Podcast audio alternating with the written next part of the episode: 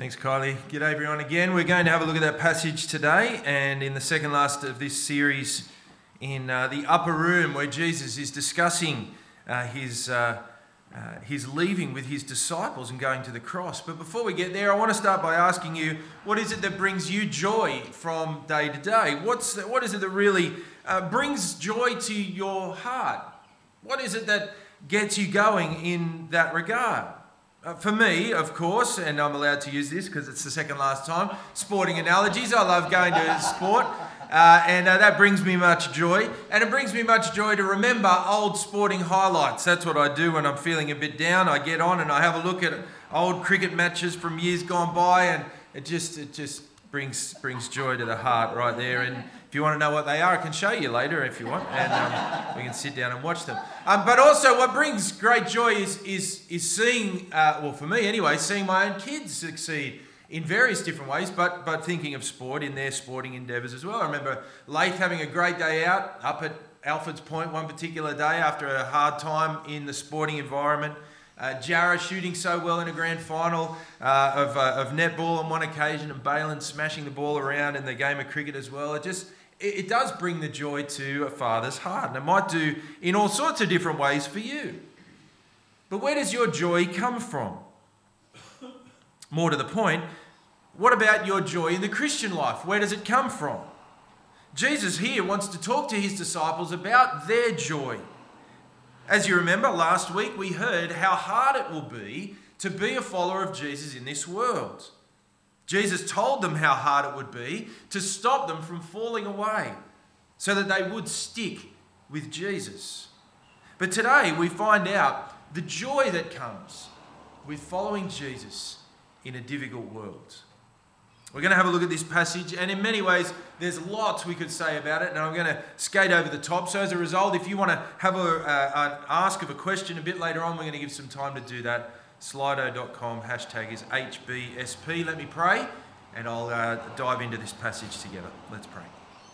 Heavenly Father, thank you for speaking to us in your word, for the uh, recording of these words from Jesus. Please may you help us to listen to them and put them into practice and to learn from them. And we ask it in Jesus' name. Amen. Well, the disciples of Jesus, as we know, in this upper room were worried. I don't know what it would have exactly been like, but the picture I get is it's a smallish room, perhaps. They've all been eating together. It's probably pretty humid in the Middle East at that time. Nice and warm. Perhaps getting ready to go to sleep. It's getting later in the evening and the tension is rising.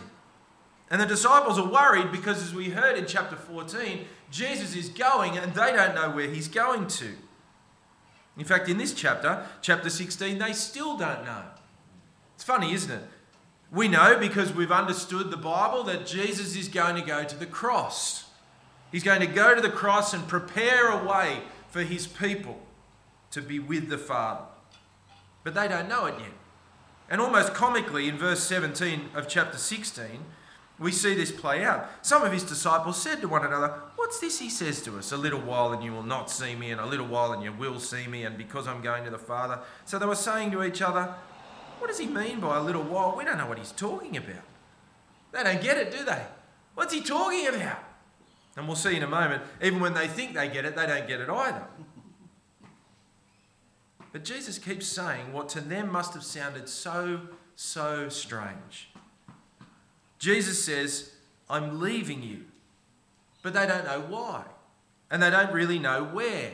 And the best that Jesus has said is, I am the way and the truth and the life. No one comes to the Father except through me. And yet, Jesus keeps saying, it's going to be better if I'm not with you. How could that be? Well, look at chapter 16, verse 7. Jesus says, Nevertheless, I tell you the truth. It is to your advantage that I go away. For if I do not go away, the Helper will not come to you.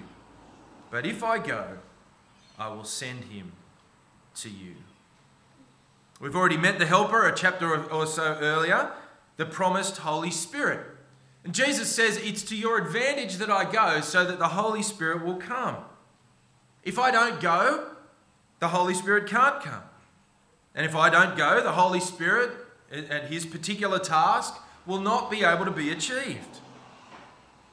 Now, of course, as we said a few weeks ago, the Holy Spirit is a, a vastly misunderstood character, a vastly misunderstood member of the Trinity Father, Son, and Holy Spirit. And over the last hundred or so years, the Holy Spirit has been given huge amounts of attention as different arms of the Christian faith have had debates about the nature of the Holy Spirit. And as we said a couple of weeks ago, many of us have come from those backgrounds that are a little different. It's important for us just to read the text of Scripture on its own, as we'll do today, and see what it is that Jesus himself is saying about the Holy Spirit. We want to take the passage on its own terms. Of course, that's what we do when we read the Bible, isn't it? My hope is that if I've done anything over 12 years, as I've spoken God's word to you, I have prepared you not just by preaching a nice sermon that you can go away with for your week, but I've prepared you by showing you how to read the scriptures for yourself. And the way we do that is we read the passage on its own terms, in its context, and then expand out to other passages that we know. What we like to do, though, with the Holy Spirit, is we like to bring in everything we know straight away. And it muddies the waters a little bit. So let's have a look here at the role of the Holy Spirit and what Jesus says he will do when he comes. First of all, we see that the Holy Spirit has a dual role one for the world and one for the disciples. Let's begin with the role for the world. Look at verses 8 to 11. And when He, the Holy Spirit, the Helper, comes, He will convict the world concerning sin and righteousness and judgment. Concerning sin, because they do not believe in me. Concerning righteousness, because I go to the Father, and you will see me no longer. Concerning judgment, because the ruler of this world is judged. Well, it's a little bit of a complicated passage, isn't it? What is it saying? Well, verse 8, Jesus says that the Holy Spirit will come and convict. It's a, it's a legal word, if you like, to bring to the attention, to lay it out, to make it clear regarding sin and righteousness and judgment. And we're told that the Holy Spirit will lay it out and make it clear about sin. In other words, the Holy Spirit will bring knowledge of sin to the world as Jesus did. Of course, this is why people got annoyed with Jesus. He pointed out their sinfulness. And none of us like it when that happens. But without a knowledge of sin, there can be no salvation. See, it's wrong for us to think, isn't it, that Jesus' addition to our life is just going to be a way to uh, fulfill our life or make our life better. No, Jesus is the answer to the problem of sin. Without sin, we have no need for Jesus. And so the Holy Spirit will come and convict the world regarding sin. Secondly, he'll come and convict the world regarding righteousness. Again, this is what Jesus did, didn't he? He came and was perfectly God in the world with us. And what happens when that perfect righteousness is in the world? Well, human beings react against it and want to go in the opposite direction. And so, without Jesus on the, on the earth, the Holy Spirit will come and will convict the world regarding righteousness, make righteousness known when the perfect one, Jesus, is not there. This will happen imperfectly through the people of God. And then judgment. The Holy Spirit will convict the world about judgment. And you notice there in verse 10, uh, because I'm going to the Father. Jesus says, Because I'm going to the Father, because I'm going to the cross, all of this will happen. Sin, righteousness, and judgment will be known through the work of the Holy Spirit. This is the role of the Holy Spirit to make the world aware that they have turned their back on Jesus, that He is perfectly righteous. And if they don't turn to Him, there will be judgment. Now, as we already know from this section, this will happen as the disciples will speak about Jesus in the world by the help of the Holy Spirit, but the conviction is not in the hands of the disciples, but the Holy Spirit Himself. See, this is good news for us, isn't it? Because as we've been called, as chapter 14 says, to do the greater works of speaking the message of Jesus into this world and seeing people come to new life, it does not depend on us to give the results. The conviction of sin and righteousness and judgment does not lay in our hands, but in the hands of the Holy Spirit. And so we can trust that God is at work by His Holy Spirit in the lives of people as we speak the message of Jesus, and the Holy Spirit brings conviction to the world in all of these areas. So, this is what the Spirit will do in the world convict the world of sin, righteousness, and judgment. But, but what about for believers? Well, for believers, He will glorify the Son. Look at verse 12. I still have many things to say to you, Jesus says, but you cannot bear them now. When the Spirit of truth comes, he will guide you into all the truth, for he will not speak on his own authority, but whatever he hears, he will speak. And he will declare to you the things that are to come. He will glorify me, for he will take what is mine and declare it to you. All that the Father has is mine. Therefore, I said that, uh, that he will take what is mine and declare it to you. Put simply here, as verse 14 says, the job and role of the Holy Spirit is to glorify Jesus to point to Jesus. As you know, we're packing up our house, boxes and things coming off the walls, and it's all a bit blank in the house at the moment, and boxes everywhere. Uh, one of the things that's come off is, is this painting. This painting that I picked up uh, uh, a decade or so ago on a trip to, to South Africa for a conference. And this is a picture of, of uh, that's been in my office uh, to remind me of that trip and some of the ministry that I was able to conduct in that place. But as I pulled that uh, painting down from the wall, it reminded me of the, the role of the Holy Spirit. Stick with me, but this is how it works. You see, if I was to show off this painting and maybe sell it off, you know how it works when they bring the painting in to sell it off, and they bring it in and they walk it along like this. And for what it's worth, I've got to shout because you can't quite hear me from where I am behind this painting, and all you can see is my lovely legs below this painting as I bring it in. And the work of the Holy Spirit is quite like me bringing this painting in and out. The work of the Holy Spirit is vital, holding up the message and person of Jesus. But it's not the focus. He is not the focus himself. The focus is the painting, the focus is Jesus. And this is the role of the Holy Spirit to, if you like, carry in the painting so that we might see Jesus clearly. This is the work of the Holy Spirit to guide the disciples into all the truth. This does not mean that the Holy Spirit is unimportant, but vital. It's just that the Holy Spirit is not our focus. It's not His focus. The focus of the Holy Spirit is Jesus. As verse 14 says, He will glorify me, for He will take what is mine and declare it to you. Now, of course, this is one of these little sections where we have to apply it to the first disciples in the upper room and then to us. As it says in verse 12, Jesus said, I still have many things to say to you, they're the people in the room, but you cannot bear it now. As we said a couple of weeks ago, the Holy Spirit's role is to help the disciples in the room with Jesus to recall all the things that Jesus said so that they might be able to write them down the words of the scriptures that we have today. We call it inspiration. Uh, this does not mean that the Holy Spirit doesn't work in the same way for us, but He points us to the words that have been written by those first witnesses, the apostles, that speak about Jesus. But I want you to notice here, right throughout the upper room, what it is that the Holy Spirit does is deeply rational teaching, reminding, giving knowledge about Jesus, helping us to understand the truth. And for many today, the role of the Holy Spirit is not rational and objective, it's irrational and subjective. But that's not how it's to be. The role of the Holy Spirit is to teach and remind and to know the truth. And that's why the, the Holy Spirit's work and the work of the preaching of God's word is so central. It's why the first disciples of Jesus devoted themselves to the apostles' teaching because they knew that they were inspired by the Holy Spirit.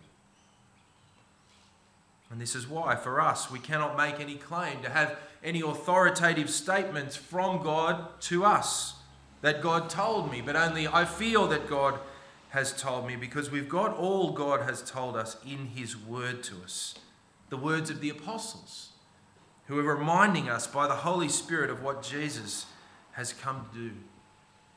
The Holy Spirit will glorify the Son by allowing these first disciples to write down the words of Jesus so that we might dine out on them over and over and over again as we point to Jesus Christ.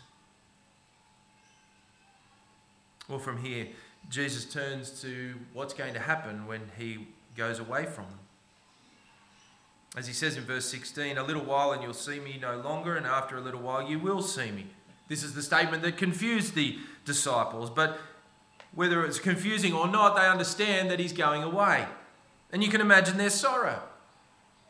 First of all, Jesus says, I'm going away, and then in just a little bit's time, they work out that he's going away to a cross. Imagine the sorrow. But Jesus says to them here, Your sorrow will turn to joy, verse 20. How could that be? Well, at this time, the disciples in the room don't know. They've got no idea. But we know.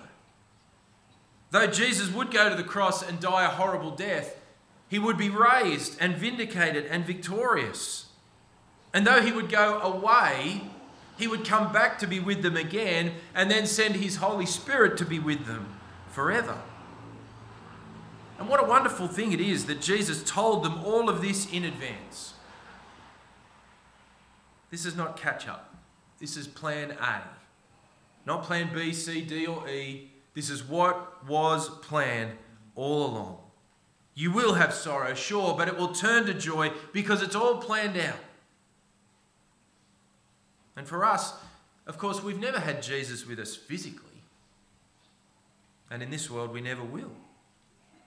And sometimes, as we live the Christian life and we go through this life, we can feel alone and disillusioned and discouraged, disheartened. We can feel full of sorrow like the disciples did. And yet, Jesus wants to say to us the same thing that there is joy for the follower of Jesus. That's not because it's a nice big Disney picture where everything turns out well in the end.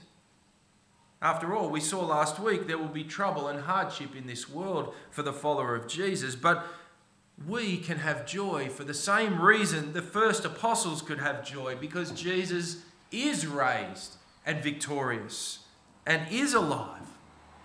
And Jesus has sent his promised Holy Spirit to all who trust in him not just to be with us, but to be in us and to point to Jesus in his word and to give us confidence as we speak about Jesus in this world. And so, for the same reasons as the first disciples, we too can have joy. Jesus is alive and raised and victorious, and Jesus has given us the gift of his Holy Spirit. Does this bring you a great joy? Like I said, it, this is not life is going to be okay. Life is going to work out. But it's the same joy of the apostles, who, even in the book of Acts, after they found themselves under persecution and let out of that situation of persecution, ran down the street with joy. Why? Not because they were let go free, but because they'd been counted worthy of suffering for the name of Christ. See, joy is different to happiness, isn't it? Joy is that feeling of content that we know that we're on the side of victory. But so often, if you're like me, our head is so buried in this world that we find it hard to lift our head up out of this world to see the joy that Jesus has given us. And if your head is buried in this world, like mine so often is, then you'll also find it hard to pray. Jesus draws a direct connection, doesn't he, between prayerfulness and joy. Look at verse 23. In that day of joy, you will ask nothing of me. Truly, truly, I say to you, whatever you ask the Father in my name, he will give to you. Until now, you have asked nothing in my name. Ask and you will receive, that your joy may be full. I don't know if too many Christians that I speak to today find prayer easy. Let's just say it's a smaller group than the group that finds it hard. Because most of us find it hard, don't we? Hard to pray. Why? I mean, I do. Why is it like that? It's because our heads are stuck in this world, isn't it? And we are self reliant and we have everything we need. Uh, but according to Jesus here, there is a direct connection between prayerfulness and joy. What does that look like? Well, the reason we pray is, is not just to ask God for stuff, but to rely on God. And when we're in that sweet spot of relying on our Heavenly Father, then is when the great joy comes. We're living in the sweet spot of what God has made us to be, reliant people upon Him. And that is why, in your life and mine, the hardest times in life are often also the times of greatest joy. Why? Because we're relying on God and trusting Him and praying to Him. And so Jesus says to His people in the upper room and also to us there is joy to be had because Jesus is raised victorious and alive. He has given us His Holy Spirit. So trust Him. Come to Him in prayer and you'll find the joy that He offers. Well, finally, in this little section, up until this point, Jesus has spoken in veiled language, hasn't he? Look at verse 25. This is a classic little section. You're allowed to laugh at it too, I think. I have said these things to you in figures of speech. The hour is coming when I will no longer speak to you in figures of speech, but will tell you plainly about the Father. Now, it's always strange, isn't it? We, we find it strange that Jesus didn't talk uh, plainly uh, throughout his ministry. He spoke in riddles and parables, he didn't speak clearly. Uh, and we wonder why that's the case. After all, we're supposed to speak clearly about Jesus, but we have to remember that his ministry came over the period of a three, uh, over a three-year period. Imagine a movie that would go like I sat down and watched a, a movie with Kel last night. Imagine if the movie went like this: first minute of the movie, good guy introduced. Second minute of the movie, bad guy introduced. Third minute of the movie, bad guy gets beaten by the good guy and it's all over. Now, some of you might go, that's a great movie. I'm really happy to watch that. But there's a journey, isn't there, along the way where uh, things are filled out about the characters and you understand more of the narrative story and what's going along. And so it is in the life of Jesus. Now, of course, Jesus is a real person. He's not a story or a movie or a book. He was a real person living a real life. But as he lived that real life and had those real experiences, and people really interacted with him, some of those things about his character needed to come out. And if we'd have found it out all at the beginning, well, there would have been no space for the disciples then, the crowds then, or us today to have learnt from what Jesus had done. And so Jesus speaks in parables and in figures of speech and in veiled language in order that people might find out over time what he is like. And so in verse 26, he says, In that day you will ask in my name. And I do not say to you that I will ask the Father on your behalf, for the Father himself loves you because you have loved me and I have believed and have believed that I came from God. And I came from the Father and I've come into the world and now I am leaving the world and going to the Father. I don't know about you, but as I read those three verses again, and I've studied them this week, I was confused by reading them. Were you? But the disciples weren't. Look at them. Verse 29. His disciples say, Ah, all right, now you're speaking plainly and not using figures. Could you imagine Jesus? He's probably just going, Seriously, guys. Seriously, you're not using figures of speech. Well, little do they know that they don't actually understand. Jesus himself says, doesn't he, in the last part of this passage, you know what? You'll actually abandon me. You'll be scattered. You don't know what you're talking about, guys. And yet, though all of that is the case, he leaves them with a word of peace in verse 33. He says, I say these things to you so that in me you may have peace. In the world you will have tribulation, but take heart. I have overcome the world. He could blast them, couldn't he? But he doesn't. He has a word of peace for them. I have overcome the world, Jesus says. Not making the world an easier place, but making the world a victorious place for all who trust in Jesus.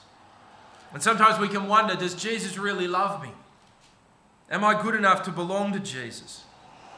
And this word is similarly a word of peace for us. Verse 33 Take heart, there will be trial in the world, but I have overcome the world. Jesus is the one who is victorious. And so Jesus is setting up his disciples in the room here for when he is not with them physically. And he's giving them a helping hand. But he's also helping us, showing us that our life does not need to be dominated by sorrow, but by joy. A joy that comes by knowing that Jesus is alive and the, He's given the gift of the Holy Spirit to point us to Jesus and He has overcome the world. And so we need to know this, brother or sister in Christ. Life is not promised to be easy. The circumstances of life might be tough, and there may be persecution that comes as a result. But Jesus has told us all of this up front before we get anywhere so that we might know the joy that comes in Christ. So, where does your joy come from? Does it come from the risen Saviour who has gifted his Holy Spirit to you? Does it come in the fact that Jesus has overcome the world so that you might have peace in a world of trial and tribulation? See, Jesus didn't leave us without his words to us to give us steel in our spine, to give us hope in our heart, and to give us joy in all of our being as we follow the Lord Jesus day by day. Well, next week, as we turn for our last sermon in this series, we'll turn to see how Jesus prays for the world and, and prays for you and for me, even today as well. But in the meantime, let's have a couple of questions and then we'll sing our final song. Uh, the instructions for the questions are on the screen.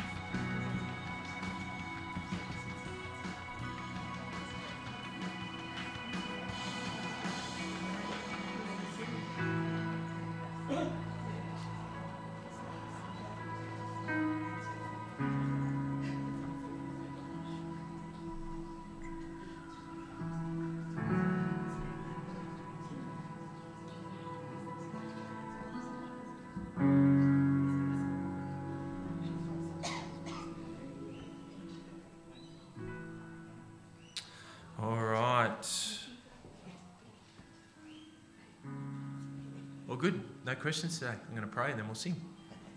Heavenly Father, we thank you so much for speaking to us in this part of your word, preparing us for the world in which we live as we seek to follow Jesus.